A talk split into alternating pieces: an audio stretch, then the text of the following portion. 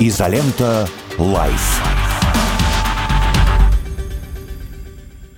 Доброе утро, дорогие товарищи от «Изоленты живьем». Вам доброе утро от «Изоленты», вернее, Дмитрий э, Юрьевич Пучков, он же Гоблин. Здравствуйте, Дмитрий Юрьевич. Доброе утро. Трофим Викторович Татаренков, он же я, соответственно, Александр Евгеньевич Цыпкина, он же писатель. Мы ждем где-то минут через 26. Он к нам присоединится, бежит марафон, сейчас добежит и вот и срочно к нам в эфир. Э, мы за эфиром начали в интернетах э, чуть-чуть разминку с Дмитрием Юрьевичем и говорили по вопросу, отвечали на вопрос, для чего вообще нужна, нужна специальная военная операция, что она нам дала положительного э, и дала ли что-то, да, и как изменился круг личного общения э, после начала специальной военной операции и в процессе самой операции. Вот на этом финальном, как говорится, финальной части этого вопроса мы сейчас и продолжим, Дмитрий Юрьевич, по поводу друзей, круга общения и его изменения. Ну, вокруг меня нет, я не общаюсь с теми людьми, которые не разделяют мои взгляды. Это не к тому, что я там вождь, как я сказал, так и должно быть. Нет. Я просто не общаюсь с людьми, которые придерживаются там каких-то противоположных взглядов. Зачем, например, мне общаться с педофилом? Я не педофил. И мне это не интересно. Я считаю это ненормальным. И людей таких считаю ненормальными. Зачем мне с ними общаться? Зачем общаться с теми, кто, например, ненавидит Россию? Я страну свою люблю, я в ней родился, вырос, живу, служил ей неоднократно, работал на нее и чего? А почему я должен общаться с какими-то дегенератами, которые мою страну ненавидят? Единственное, что произошло вот, с начала специальной военной операции, так это все просто обнажилось.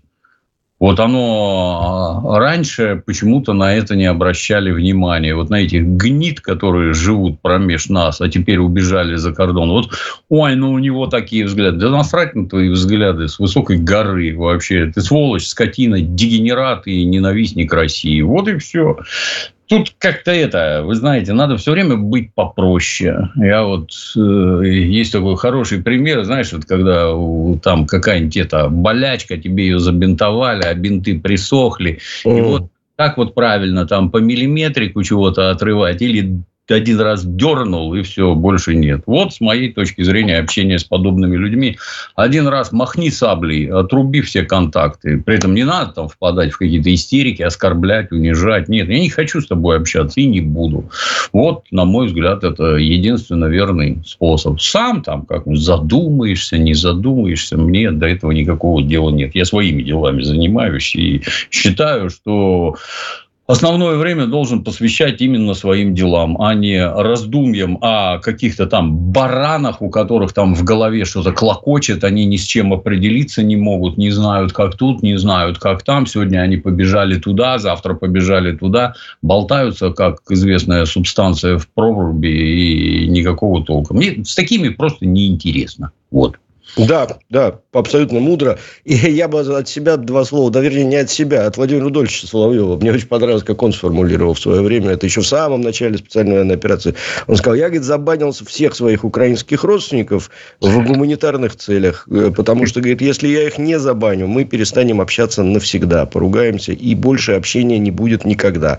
А поскольку, говорит, я их забанил, пройдет э, специальная военная операция, мы разбанимся, излучатель сменится, и будем общаться как раньше. Да, вот. Очень хороший совет, на мой взгляд. Я с кое с кем поступил также от греха подальше. Чтобы не это сам. А, чуть-чуть хочу на вентилятор понакидывать, а потом вернемся к, к вопросам наших зрителей. У нас э, на этой неделе, наверное, самая горячая обсуждаемая тема. Сейчас буду говорить, поскольку мы на радио, буду, буду говорить про иногентов, предупреждаю сразу. Все выше перечис... ниже перечисленные фамилии, они все там иногенты, скорее всего. А, обсуждали ВК-фест, Э, обсуждали Моргенштерна, появившегося на сцене, обсуждали Гудкова, иногента, ну, Моргенштерн тоже иногент, который, Гудков появился на, на выпускном э, Сеченовского, я так понимаю, академии, или как она там называется, Первая медицинская академия, или Первый медицинский институт в Москве. Э, простите, что, может быть, некорректно назвал сам ВУЗ, и вел он это мероприятие, и получил, появилась куча видео, и осуждали, осуждали это все. А люди, которые очень жестко, э, зачастую даже, может быть, э, жестоко отнеслись и к своей стране, и к тому, что страна делает, и к людям, которые поддержали э, то, что делает страна.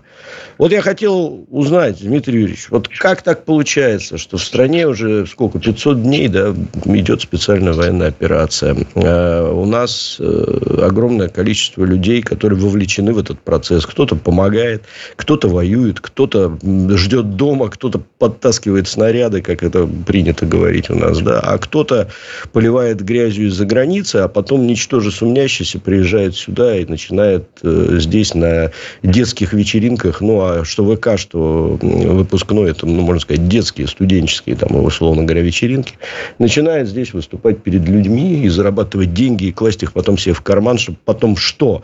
Чтобы потом продолжить опять вот это вот поливание говном. Извините за мой французский. Что делать?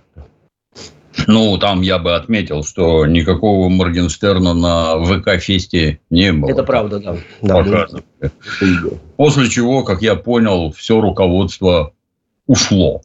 Наверное, по собственному желанию, осознав, что сотворили. Но в целом вот эти вот дешевые фиги в кармане, а мы не такие, а мы вот это смотрим. Боже мой, господи, вы вот... Я теряюсь просто.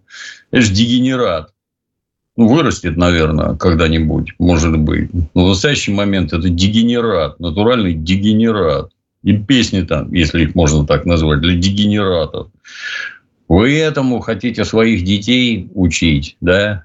Вот хоть какое-то там вообще, хоть какие-то проблески, я не знаю, в башке-то бывают. Нет, вы своим детям там с трех лет порнографию показываете, да? Потому что, а что такого? Ну, вот у вас точно так же и Моргенштерны, которых, я не знаю, там и 25-летним-то показывать опасно, а вы подросткам это в бошке заливаете. Кто вас туда пустил вообще? Если вы общаетесь с детьми, может, у вас есть какое-то педагогическое образование? Нет. Точно так же, как у ваших родителей, да? И вас вот можно подпускать к окормлению молодежи, ну, я как-то теряюсь. Ну, уволили или ушли по собственной воле, ну, и слава богу. Что с этими иноагентами делать? Ну, вопрос сложный. У нас же в стране нет никакой идеологии. Она в Конституции запрещена. Идеологии быть не должно. Вот ее нет. Ну, то есть, она есть, сугубо антисоветская, но ее нет по закону. Нет. А раз нет по закону, то непонятно, а какие претензии можно предъявить к данного рода гражданам. Тут бы это, ну, для многих, наверное, открытие, но во времена Великой Отечественной войны, говорят, в родной стране было 700 тысяч уклонистов. Это которые угу. хотели идти на фронт, скрывались изо всех сил, бегали от военкомов там и всякое такое. 700 тысяч. И это, как мы понимаем, это было тогда, когда страна в едином порыве, объединенная коммунистической идеологией, там, жестким достаточно законодательством, обилием комиссаров там везде, на все это пионерская организация, комсомольская организация, все в порядке было. А 700 тысяч уклонистов, как же так? А лучше ли будет ситуация в нашем сегодняшнем капиталистическом обществе? По-моему, только хуже. Но тут ведь еще что получается, что это вот я вам рассказал, что было 700 тысяч уклонистов, а вы никаких ярких уклонистов, которые выступали против советской власти, яростно разоблачали ее и говорили, что немцы хорошие, вы же никогда не слышали. Почему? Потому что интернета не было. А вот теперь он есть. И каждая гнусная тварь она получает какой-то вообще безумный рупор и оказывает гигантское влияние на массы. И это не только потому, что теперь появился интернет. Этот самый интернет окучивают западные государства, они стоят во главе всего этого, они сразу, так сказать, поднимают на щит любого, кто ненавидит Российскую Федерацию, или даже не любит, или даже ему не нравятся отдельные аспекты отдельный аспект. Это тут же будет поднято на щит, раскручено, все будут орать на каждом углу. Все нормальные люди, которые не уклоняются от мобилизации, которые верно служат родной стране, там, блюдут присягу и прочее. У них нет таких выходов. Ну, то есть, хорошо, пускай выход есть, но у них нет такого финансирования, которое обеспечивают страны Запада. Вон, посмотрите сейчас на Францию. Вот в прошлый раз, когда бардак там был еще при Саркози, ограничились одним Парижем, а теперь полыхает по всей Франции. Почему? А потому что это все профинансировано и организовано. Ну, точно так же и у нас. Вот всякая вот эта псина, актер, пивун, еще там кто-то имеет выход на огромную аудиторию, спонсируется при этом, говорит то, что надо за океаном, вот успешно выступают. Надо ли таких слушать? Ну, я не знаю. В башке хотя бы примитивный фильтр должен стоять. Примитивный хотя бы. Вот эти люди, которые там показывали на празднике Моргенштерна, они на что рассчитывали? Хотели лишиться своих должностей, а значит денег, они что, мнят себя какими-то там революционными бойцами?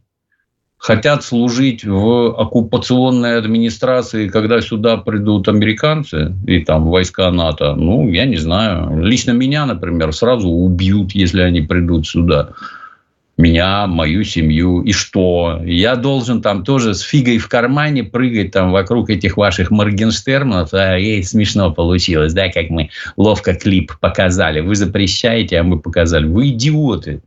Идиоты натуральные. Это раз. А во-вторых, враги откровенные родной страны. Ну, как с вами надо поступать? Опять-таки, у нас все время про законность говорят. Ну да, я согласен что вот когда показывают, у нас же тоже кругом и среди, так сказать, вменяемой части публики граждан странных, мягко говоря, очень много. Вот показывают тут какую-то журналистку в Чечне, там, и с ней какой-то да. потельник, да, облили зеленкой, поломали пальцы, еще чего-то, избили. Я с большим интересом изучил фотографии. Пальцы на следующий день заросли.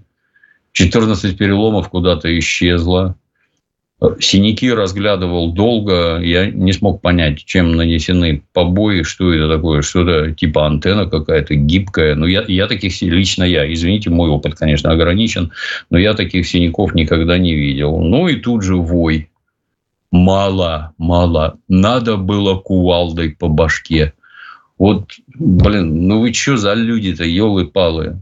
Вам Украина никакой не пример – это оттуда поливание зеленкой, бросание в мусорные баки, чисто на всякий случай. Государство, оно монополист на насилие. Бить людей, граждан, имеют право только сотрудники государственных органов на то уполномоченные. Никто другой не смеет вообще палец поднимать на другого. Все эти ваши поливания зеленкой, а либеральная тварь так и надо. Какая не есть, не смей ничего делать вообще.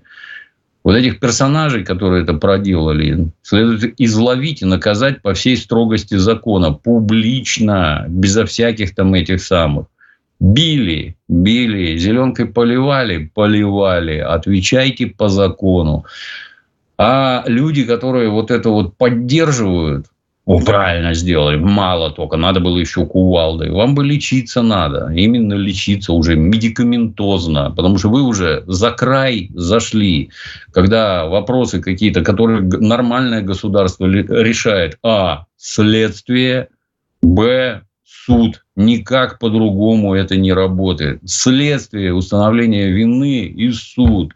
Никак по-другому. Не ваши эти кувалды идиотские ничего не работают. Вы скатываетесь в каменный век. Вы людоеды уже натуральные. Нормальное государство так функционировать не должно. Это не то, что там какая-то, я не знаю, милость к павшим, еще что-то. Это минимальный трезвый рассудок. Если нет даже его, ну все, мы уже катимся в состояние Украины. Вот это вот скотство. Когда вышедшего депутата там можно облить зеленкой, бросить в мусорный бак. О, власть народа, понимаешь? Народ так решил. Ты кто такой? У тебя мозгов-то нет, ни образования, ничего вообще. О, решает судьбы тут. Смотреть натурально страшно.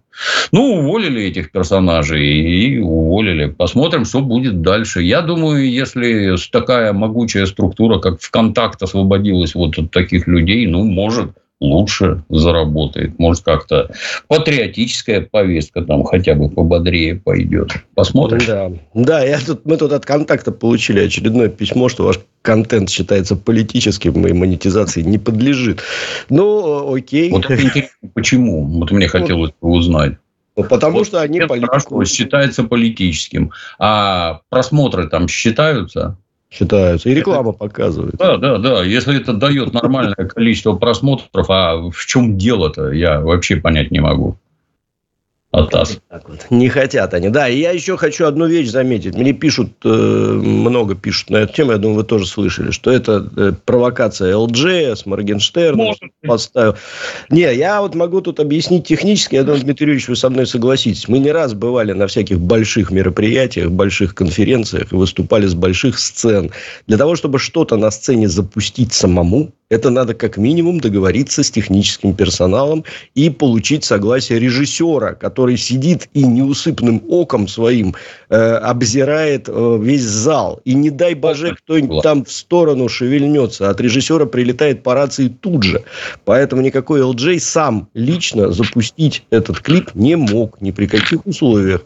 Если не было сговора с, э, условно говоря, руководством. Да, да, да.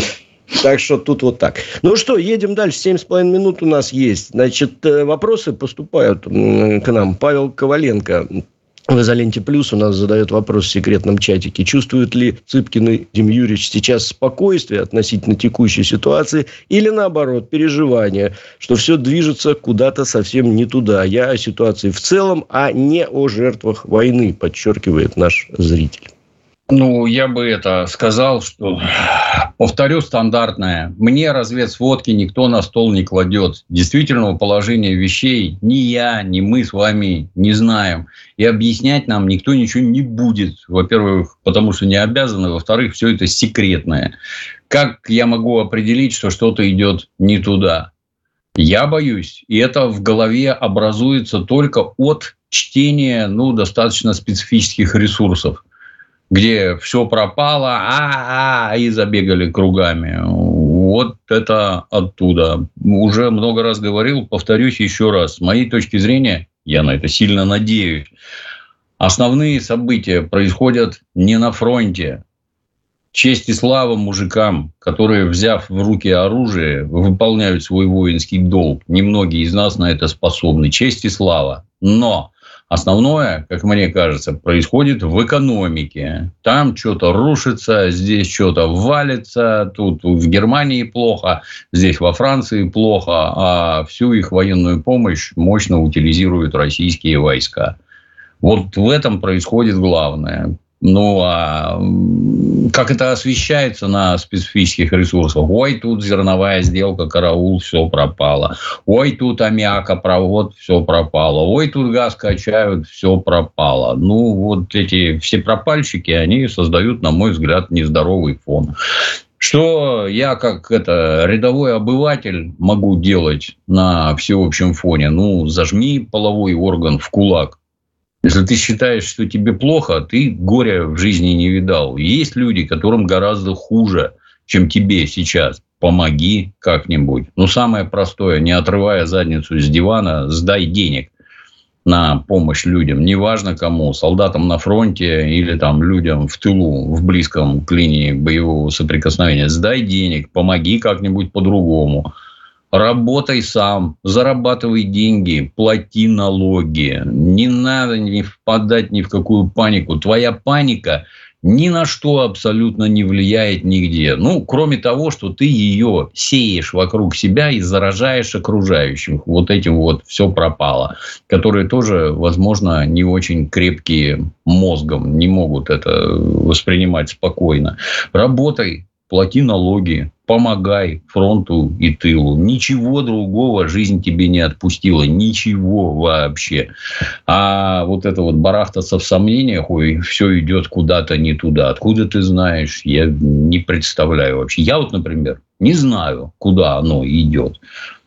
Можем мы победить? Безусловно, можем. А можем ли проиграть? Тоже можем, если впадать в уныние, в отчаяние и сеять вокруг себя панику. Не надо так делать. Делать надо хорошие дела. помогай. И это, я считаю, мозги отпустит и поставит на правильное место. Совершенно, да, совершенно согласен, совершенно верно. Кстати, сегодня у Семена Уралова тоже вышла на эту тему очень интересная заметочка, небольшая, э, по поводу того, что это же а зачем кассетные боеприпасы, зачем там леопарды, зачем вот это все. Постоянно об этом говорим, и Дмитрий Юрьевич об этом говорит, и я, и Семен что, конечно, они подливают маслица-то в огонь, чтобы у нас голова была неспокойна. А для людей, которые не понимают, что происходит, начинается у них паника некая. некая. О, кассетные боеприпасы. Что такое ну, кассетные боеприпасы? Они это в основном этих украинских нацистов подбадривают. Вы вспомните, если кто-нибудь интересовался, вспомните финал Второй мировой войны, когда Гитлер непрерывно ждал появления очередного вундерваффе. Вундерваффе это по-русски чудо-оружие, которое да. переломит ход боевых действий, решит массу вопросов там и прочее, и прочее. Кассетные боеприпасы придуманы еще в Советском Союзе. Кстати говоря, Российская Федерация не подписывала конвенции о неиспользовании ни Российской Федерации, да. ни США, ни Украина. Не подписывала. И применение их ну, с точки зрения закона абсолютно нормально. Что это такое кассетный боеприпас? Ну, условная ракета, набитая такими шарами. Шар – это здоровенная граната. Вот, подлетела ракета, высыпала все это, кассеты попадали на землю, там взорвались. Или не взорвались. Ну, если вы вспомните, то на самом старте по Донецку точку У такую запускали, когда там массу народа посетили. И не раз. И да, вот здоровенный шар, набитый мелкими стальными шарами, взрывается изнутри, поражает живую силу и технику. Переломит ли это ход военных событий? Нет, не переломит. Это никакое не чудо-оружие. Это просто американцы пихают все, что могут пихать, объясняя украм, что вот сейчас еще чуть-чуть, и вы победите. Еще чуть-чуть, и вы победите. Нет, ничего они не победят. Категорически. Ракет вы можете поставить сколько угодно. Вопрос ровно один. Кто их запускать-то будет? Наметилась стойкая тенденция к окончанию украинцев боеспособных. Если их уже набирают во Львове, в этой святая святых, неприкосновенной, то есть где обитают украинские нацисты, нельзя оттуда никого на фронт призывать. Ну, теперь уже даже депутатов оттуда метут. Это все говорит о том, что на фронте все очень и очень плохо. И никакие кассетные боеприпасы ничего не изменят. Да, да, кассетные боеприпасы, кстати, для слушателей сбрасывали еще и на Донецк снаряженных противопехотными минами, кто не помнит. Страшная вещь, э, когда летела она и сбрасывала эти противопехотные мины, там сотни штук на, на Донецк, и потом люди пытались это дело все разминировать. Это тоже были кассетные боеприпасы, э, использовались они. Э, потому что они в Советском Союзе же были, и на складах э, Украины они наверняка оставались. Они, ну, нет, нет, да. да. Вот. А это еще плюс утилизация же определенная присутствует. Срок годности вот у американских боеприпасов заканчивается. Куда девать? Ну, давайте сейчас легенду красивую создадим, э, вот, подбодрим украинских нацистов. Пускай идут вперед. А мы им вот сейчас туда с самых свежих боеприпасов 60-х годов отправим. Потому что срок годности подходит. А мы сейчас уйдем на новости. Через полминуты мы продолжим в интернете. Кстати, кто нас э, смотрит в интернете, скажу, что Рутуб сделал прорыв вообще. У нас появился мобильный чатик теперь во время трансляции в Рутубе. Это очень-очень хорошая тенденция. Сразу прибавилось народу, сразу же. Вот, жмите там кнопочку в топ, кто смотрит нас в Рутубе, это помогает. А мы уходим на новости, через несколько минут вернемся, вероятно, уже с Александром Цыпкиным.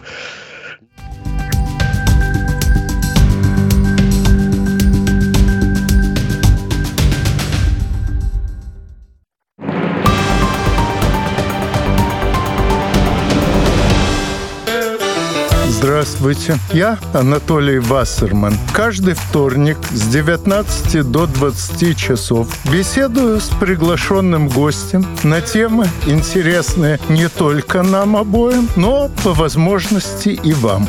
Так что постарайтесь не пропускать допрос Вассермана. Услышите много любопытного и зачастую неожиданного. До встречи!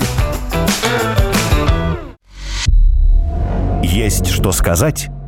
Говорите. Плюс 7 495 95 95 91 2. Вопросы ведущим. Ваше мнение. Ваше слово. Нам важно это слышать. А еще пишите на WhatsApp. Плюс 7 968 766 33 11.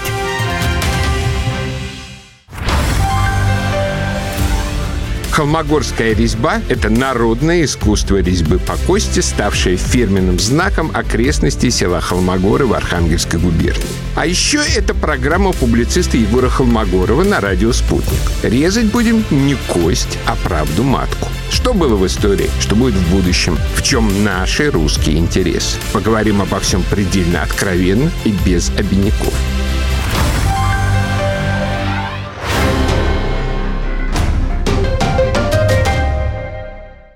Телефон рекламной службы «Радио Спутник».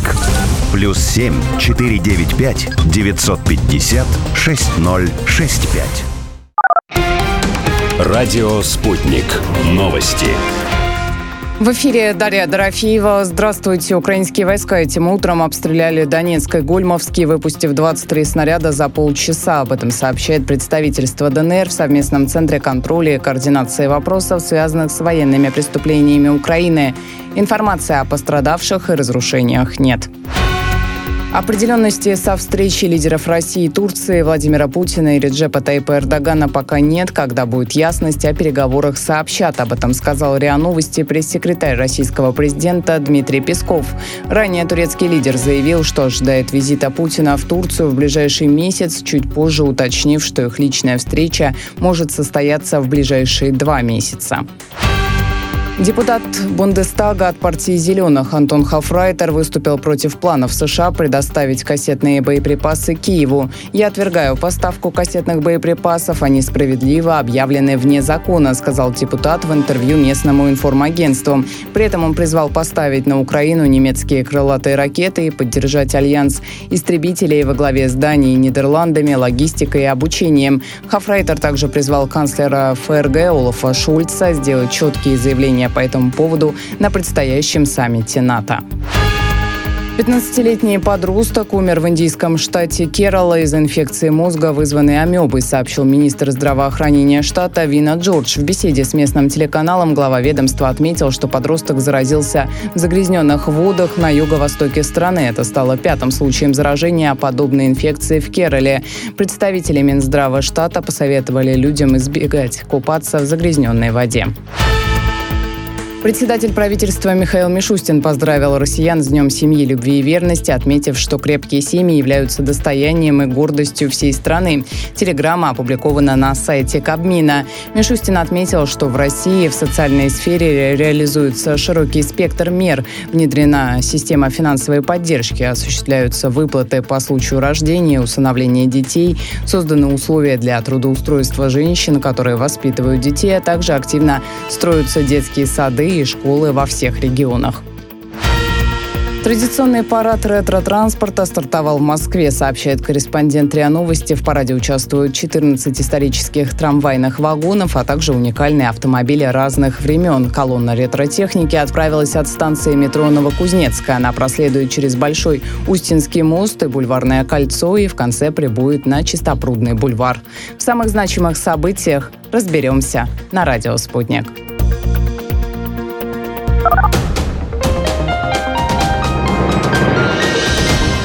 Следующий выпуск новостей на «Спутнике» менее чем через полчаса.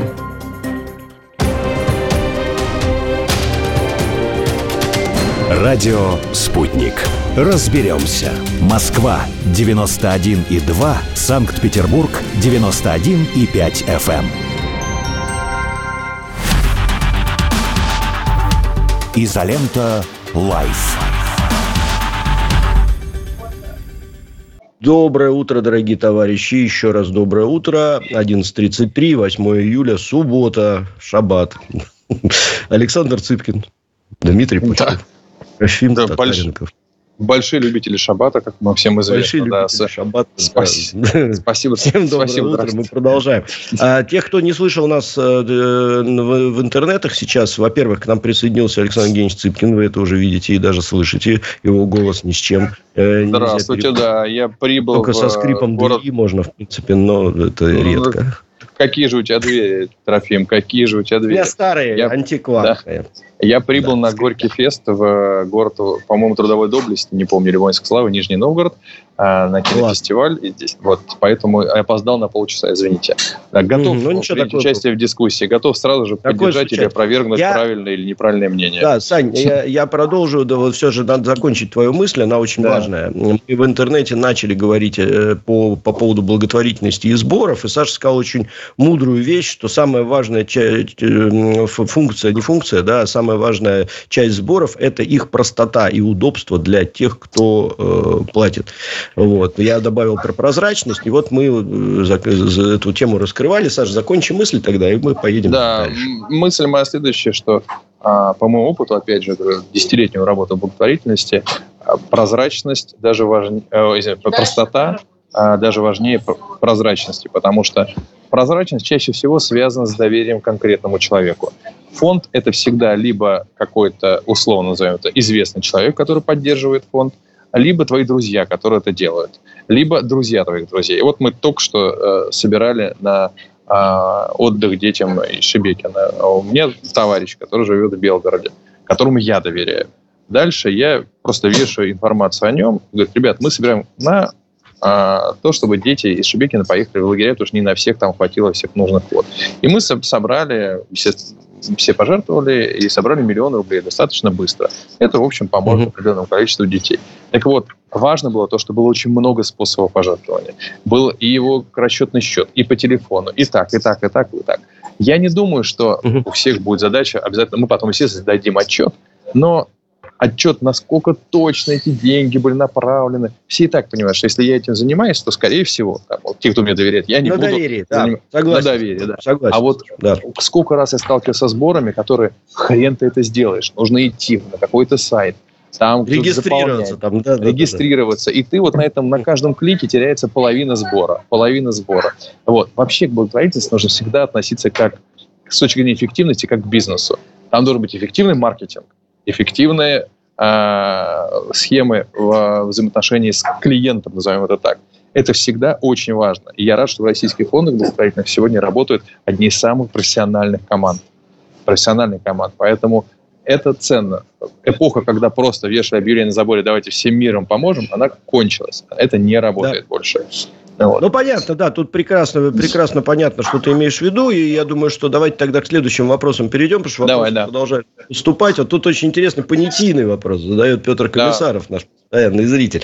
А, он длинный, я первую часть зачитаю, но дальше там все понятно. Как уважаемые товарищи относятся к непонятной тенденции всех и вся, кто против нас называть сатанистами. Довольно часто с наших голубых экранов, кстати, что правда, можно услышать, что сатанисты обстреляли, сатанисты напали, сатанисты то, сатанисты все. Странно такое слышать в светском государстве. Есть более объективные понятия, фашисты, преступники, убийцы, ну и так далее. Да, я не буду там длинный достаточно текст. А, Дмитрий Юрьевич. Ну, для многих, наверное, открытие, но у нас христианская цивилизация.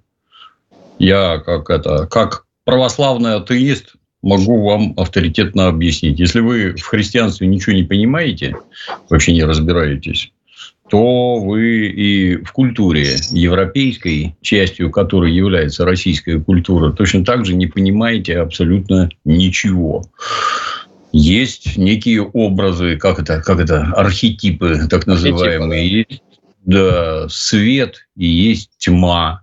Ну, так сказать, в сознании человеческом свет – это Господь Бог, а тьма – это сатана. Тот, кто выступает на стороне тьмы, это сатанист, естественно. Тот, я неверующий, но как-то это, вы, конечно, извините, но лично мне это понятно. Таким образом, когда э, подобных персонажей вот так определяют, ну, всем понятно, о чем речь. Даже не сильно грамотным. Всем понятно. Сатана, он же шайтан, кто не в курсе, шайтан – это сатана. Вот они на стороне зла выступают. Иосиф Виссарионович Сталин выступал на стороне добра. Господь был за него. Он сатану сломал для многих тоже открытие. Ну вот, и теперь мы выступаем на стороне света, а они на стороне тьмы. Вот такими простыми словами это все объясняется. Ну, а если вы религиозный, ну, вы прикиньте, что они там несут с той стороны. Так, хотя бы просто примитивно поинтересуйтесь, что они с той стороны несут. Ну, первое, оно самое примитивное. Это нормально стрелять по мирным городам? Пускать по ним ракеты, стрелять из гаубиц по жилым домам. Я молчу про церкви. Это нормально, ненормально? Ну, если вы считаете нормально, то вы уже на стороне сатаны, собственно говоря. Если вы поддерживаете то, что происходит на той стороне, вы на стороне сатаны, безусловно, да. Мы от вас будем обороняться. Ну вот. как? Да, согласен, Саша. Ну, смотри, с точки зрения там, разделения на тьму и свет, я тут с Дмитрием согласен, это есть не только в христианской религии. Возьмем любую массовую культуру, возьмем, э, э, возьмем э, дозоры ночные. Темные, светлые. Это есть всегда. Ну, так мир возьмем, устроен, да, надо показать да, человеку возьмем, добро, и надо показать зло. Возьмем да. джедаев, да, и, и кто там у них противостоял. Вот. Думаю, что, конечно, слово сатанисты немножко такое девальвированное, не то, что девальвированное, оно имеет определенные окраски, неких таких сумасшедших, которые собираются по подвалам, вызывают дух, дьявола, режут козла и все остальное. В этом есть. Поэтому, ну, наверное, мне вызывает, я согласен, вызывает несколько вопросов, когда вдруг начинаются со всех сторон сатанисты, сатанисты, сатанисты. В принципе, понятно, да, что они выступают на стороне тьмы но за долгое время слово «станиста» у нас, оно приобрело несколько другой оттенок. Вот. Более того, ты же понимаешь, что на той стороне нас называют точно так же, а они выступают на стороне света. И, соответственно, у них те, те, же, те, же, те же самые нарративы. Вот. Но если это для большинства населения работает, то значит это хорошо используется. Мне, говорю, для меня это слово звучит странно, но я понимаю, что они имеют в виду. Я здесь скорее, наверное, для меня а более действенное – это там, враги Отечества, условно говоря, не только не внутренние, я сейчас про внешних, естественно, говорю. Говорю о том, кто противостоит России, да. А, угу. вот. Помнишь, да, в этом, когда крестоносцы входили в Иерусалим, они же тогда были несколько такие отмороженные товарищи. И говорят, а как же мы тут это, мы можем убить случайно тех, режь всех, Господь на том свете разберется, кто свой, говорили крестоносцы, являясь на тот момент абсолютными, абсолютными отморозками, на самом деле, надо тоже не забывать. А, вот. Ну, вот, наверное, так. Поэтому мне понятна логика, понятна логика, но думаю, с учетом того, что там точно такая же логика, и кто докажет, а кто светлый на самом деле, кто темный, те же то же самое говорят, ну вот, ну угу. в свое время мы поймем, что действительно эта война идет постоянно, идет в каждом из нас. И я, я про сериал сейчас снимаю «Министерство хорошего, Министерство плохого». И там они тоже светлые и темные. В общем, это вот так же все придумано. Мы же так же все Пошел придумано. по стопам Лукьяненко, я понял. А, слушай, да мы все идем по стопам а, апостолов. Да. Ну ладно, хорошо. Следующий вопрос провокационный.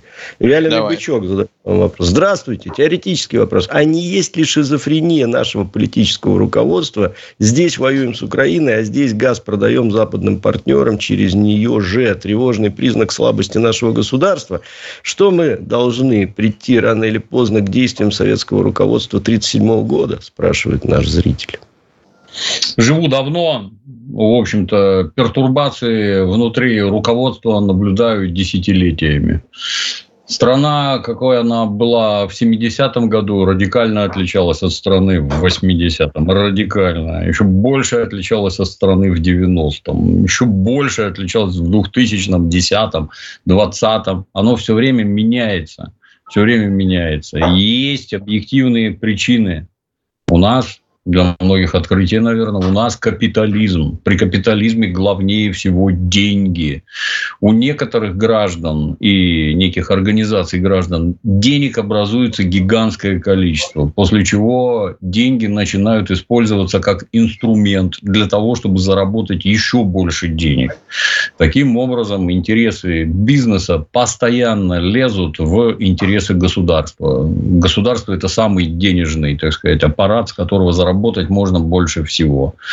Оказывает ли бизнес влияние на власть? Безусловно, оказывает. При этом мы, например, видели, как в 10-е, в 20-е годы гоняли олигархов отстраняя их от власти. Всех ли отстранили? Ну, наверное, нет. При этом, ну, хотя большинство, да, отстранили. Но при этом настоятельная просьба не забывать, что власть – это институт человеческий, точно так же, как церковь, например. Там люди сидят со своими там этими психическими припадками, предпочтениями, этими отрицаниями и прочее. Когда говорят непрерывно про какие-то башни Кремля, подразумеваются это не башни, естественно, а некие группировки внутри власти, где одни хотят вот этого, а другие хотят того. Многим любителям советской власти настоятельно рекомендую ознакомиться ознакомиться с историей КПСС. Как внутри большевиков, например, возникали самые разнообразные течения, как обычно эти более левые, эти более правые, а хотят все оказывается прямо противоположного, при том, что лозунги все время выкрикивают одинаковые. И если в головах у наших людей партия большевиков это само совершенство и идеал, так вот нет. Ни там не было совершенства и идеала. Нет его и сейчас.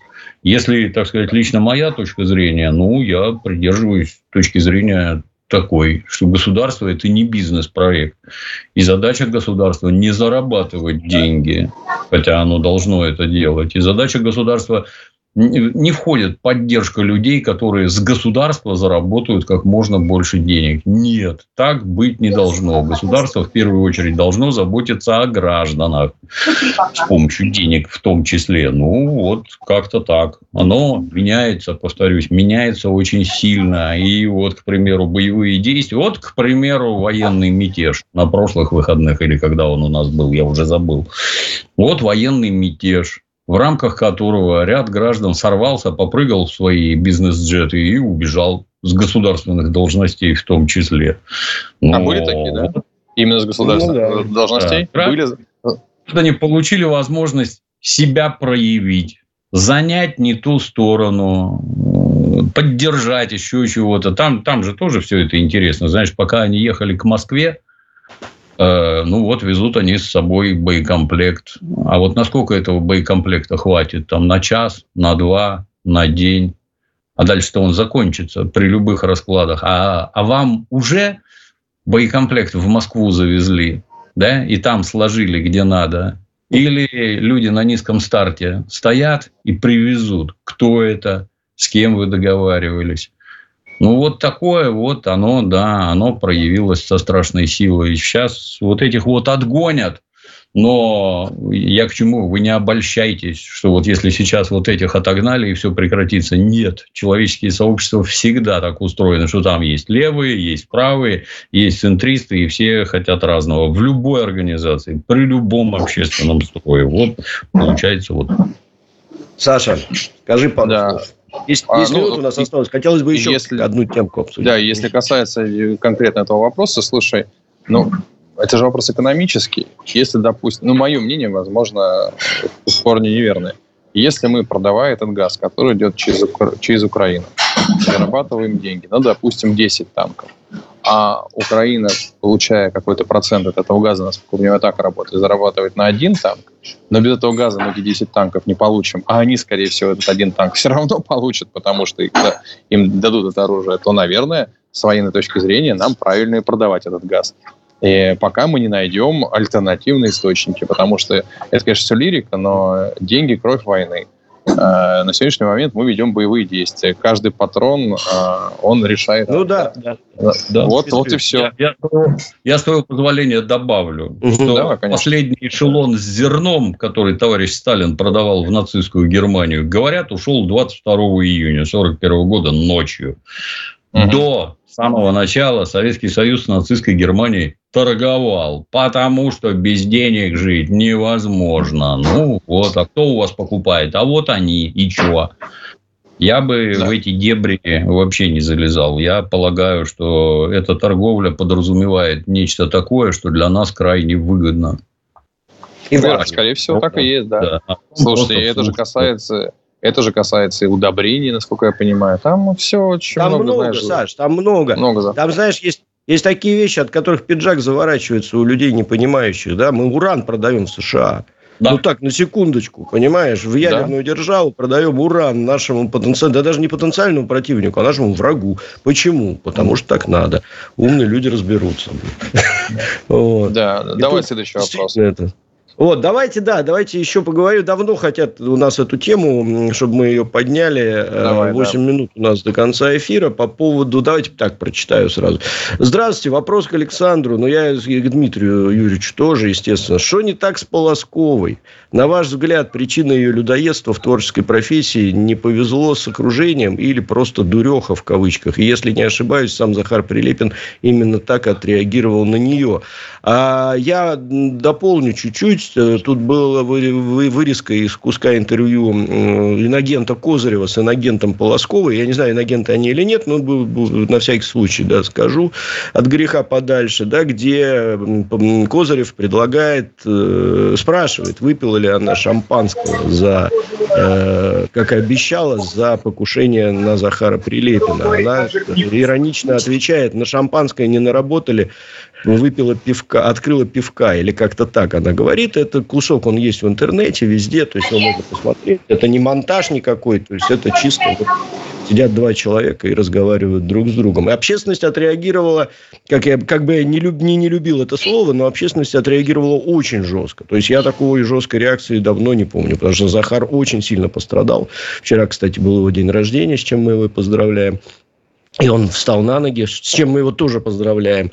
Вот. Э, что это было? Саш, давай с тебя начнем. Ну, вот 6 минут у нас, грубо говоря, на, на, на двоих. Расскажи, слушай, во-первых.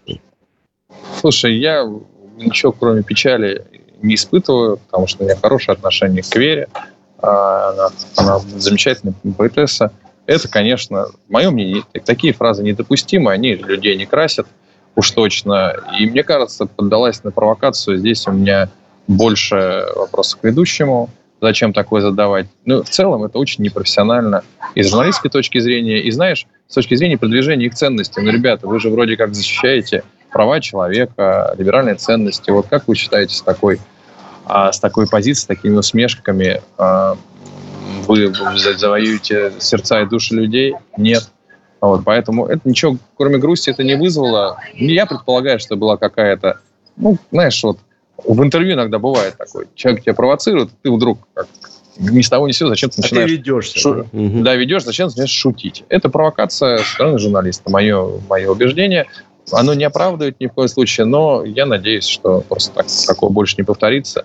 Это не тема для шуток, как, какое бы отношение к Захару не испытывать, но в целом это ничего, кроме провокации ненависти в целом к людям, в людях, не, у нас так ее полно. Мне кажется, кто-то должен это останавливать э, каким-то образом. Вот и все. Зачем? Не, не надо испытывать из-за этого радости. Равно как мне очень Понятно, нравится, когда да. он, и у нас испытывают радость, знаешь, по всякому глупому поводу. Начинают радоваться беспорядкам во Франции. Чего радоваться-то? Вот и вам от этого легче, что ли. И вообще начинает радоваться смертям. Вообще самое главное испытание нашего общества, чтобы мы не стали кровожадными, чтобы мы не стали рассматривать, как конкретно взрываются украинские солдаты на поле боя. Вот. Не должно это вызывать ни радости, ничего. Там очень много людей, которые попали туда исключительно по принуждению. Исключительно по принуждению. А, мы видим, как сегодня происходит призыв. Вот сегодня это испытание на темной стороне или на светлой. Если ты борешься за свет, ты не должен испытывать темные радости, потому что, а это темные радости. Вот и все. И у нас, с нашей страны, к сожалению, тоже достаточно людей, которые зачем-то испытывают радость от кровопролития. Не должно быть это. Это все... Принято. Принято. Это, да, угу. да. Угу. Дмитрий Юрьевич.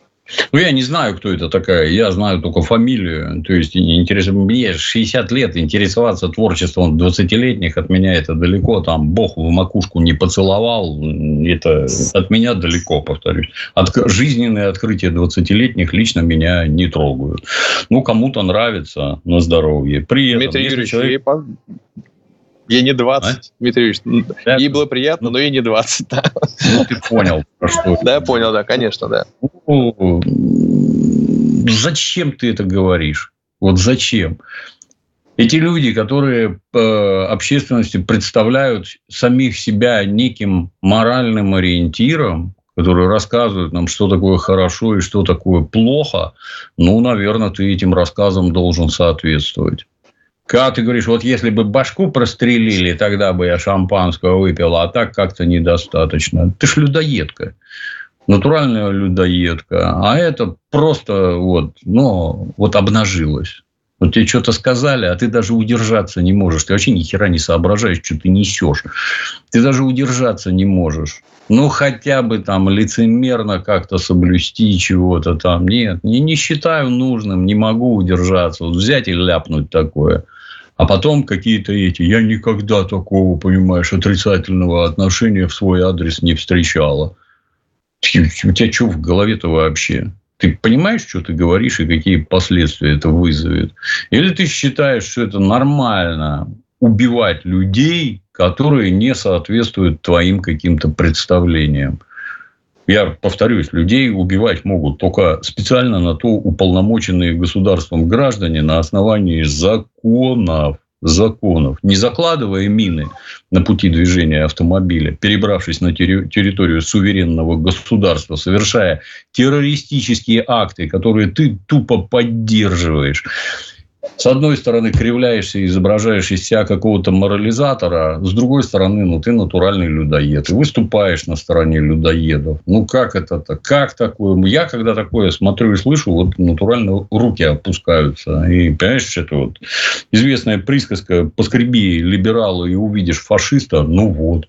Ну, ты зачем это делаешь? При этом ты всех это, своих подельников по опасному либеральному бизнесу взяла жидким калом, обдала, потому что все, все вокруг сразу заорут, так вот вы какие, так вот вы все такие, вы все так думаете. Нет, не К сожалению, все. да. Да, а тем не менее, вот. Ну и при этом, повторюсь, попытка изображать из себя какого-то этого морализатора и всех поучать, и вдруг вот такое, не знаю. Полная растерянность, глядя на подобных персонажей. Да, очень странная ситуация, правда, это такая прямо не очень. А, так, ну что, у нас полторы минуты, как говорится, не, не то, не все. Э, значит, дядька Во э, нам тут сообщает, извините, что опоздал. Несколько раз видел подобные травмы, это вот то, что вы говорили про эту, э, вот, подробные травмы на спине у, реги- у религиозных фанатиков, занимающихся самобичеванием. Они до сих пор есть, пишет нам вот так вот. Дмитрий Юрьевич, самобичу, самобичуй себя, пожалуйста, полностью. Самобичуй себя в оранжерее. Мне кажется, именно... Огуречки, плеть себя сечь. Чтобы, знаете, закончить на, на положительной такой мажорной ноте, мажорной в хорошем смысле сейчас. Ой, стой, подожди, уже... дай я быстро, пользуясь служебным положением, Давай быстро. 15-16 в Саду Эрмитаж будет фестиваль беспринципных чтений. Но э, куча звезд и новых авторов. Все, извините. 15-16? Да, в э, саду Эрмитаж. Ага, да, приходите. Ну я понял. Да, я понял. Да. Может быть, кстати, а вот не зря в эфир вошел, да. А, да, Лидов и смотрите, будет, обязательно. Петр Лида будет читать. Петр Лида будет читать. Петр Лидов будет читать. Это, кстати, будет его да. день рождения у него 14 но 15 да, тоже будет, можно. Да, 15 да. Да, соответственно, да, хочу сказать. Смотрите обязательно интервью Петра Лидова с Дмитрием Юрьевичем Пучковым и Маратом Садаровым. Получилось настолько огненно, что просто мама не горюй. Это вообще шедевр, я считаю, с точки зрения интервьюерства, если можно так сказать, на всех наших площадках изоленты э, живьем и э, у Дмитрия Юрьевича тоже ссылки все присутствуют. Мы заканчиваем сегодняшний эфир. Чуть-чуть в интернете еще останемся. Новости на радио «Спутник».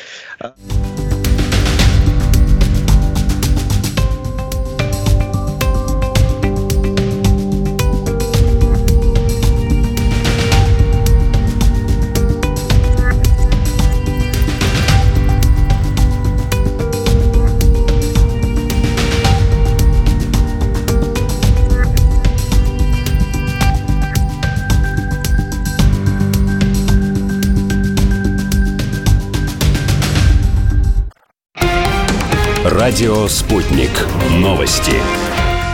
В эфире Дарья Дорофеева. Здравствуйте. Украинские войска этим утром обстреляли Донецк и Гольмовский, выпустив 23 снаряда за полчаса. Об этом сообщает представительство ДНР в совместном центре контроля и координации вопросов, связанных с военными преступлениями Украины. Информации о пострадавших и разрушениях нет. Определенности со встречи лидеров России и Турции Владимира Путина и Реджепа Тайпа Эрдогана пока нет. Когда будет ясность о переговорах, сообщат. Об этом сказал РИА Новости пресс-секретарь российского президента Дмитрий Песков. Ранее турецкий лидер заявил, что ожидает визита Путина в Турцию в ближайший месяц, чуть позже уточнив, что их личная встреча может состояться в ближайшие два месяца. Депутат Бундестага от партии «Зеленых» Антон Хафрайтер выступил против планов США предоставить кассетные боеприпасы Киеву. «Я отвергаю поставку кассетных боеприпасов. Они справедливо объявлены вне закона», сказал депутат в интервью местному информагентству. При этом он призвал поставить на Украину немецкие крылатые ракеты и поддержать альянс истребителей во главе с Данией, Нидерландами, логистикой и обучением. Хафрайтер также призвал канцлера ФРГ Олафа Шульца сделать четкие заявления по этому поводу на предстоящем саммите НАТО. 15-летний подросток умер в индийском штате Керала из инфекции мозга, вызванной амебой, сообщил министр здравоохранения штата Вина Джордж. В беседе с местным телеканалом глава ведомства отметил, что подросток заразился в загрязненных водах на юго-востоке страны. Это стало пятым случаем заражения подобной инфекции в Керале. Представители Минздрава штата посоветовали людям избегать купаться в загрязненной воде. Председатель правительства Михаил Мишустин поздравил россиян с Днем семьи, любви и верности, отметив, что крепкие семьи являются достоянием и гордостью всей страны. Телеграмма опубликована на сайте Кабмина. Мишустин отметил, что в России в социальной сфере реализуется широкий спектр мер. Внедрена система финансовой поддержки, осуществляются выплаты по случаю рождения, усыновления детей, созданы условия для трудоустройства женщин, которые воспитывают детей, а также активно строятся детские сады и школы во всех регионах. Традиционный парад ретро-транспорта стартовал в Москве, сообщает корреспондент РИА Новости. В параде участвуют 14 исторических трамвайных вагонов, а также уникальные автомобили разных времен. Колонна ретро-техники отправилась от станции метро Новокузнецкая. Она проследует через Большой Устинский мост и Бульварное кольцо и в конце прибудет на Чистопрудный бульвар. В самых значимых событиях разберемся на радио «Спутник».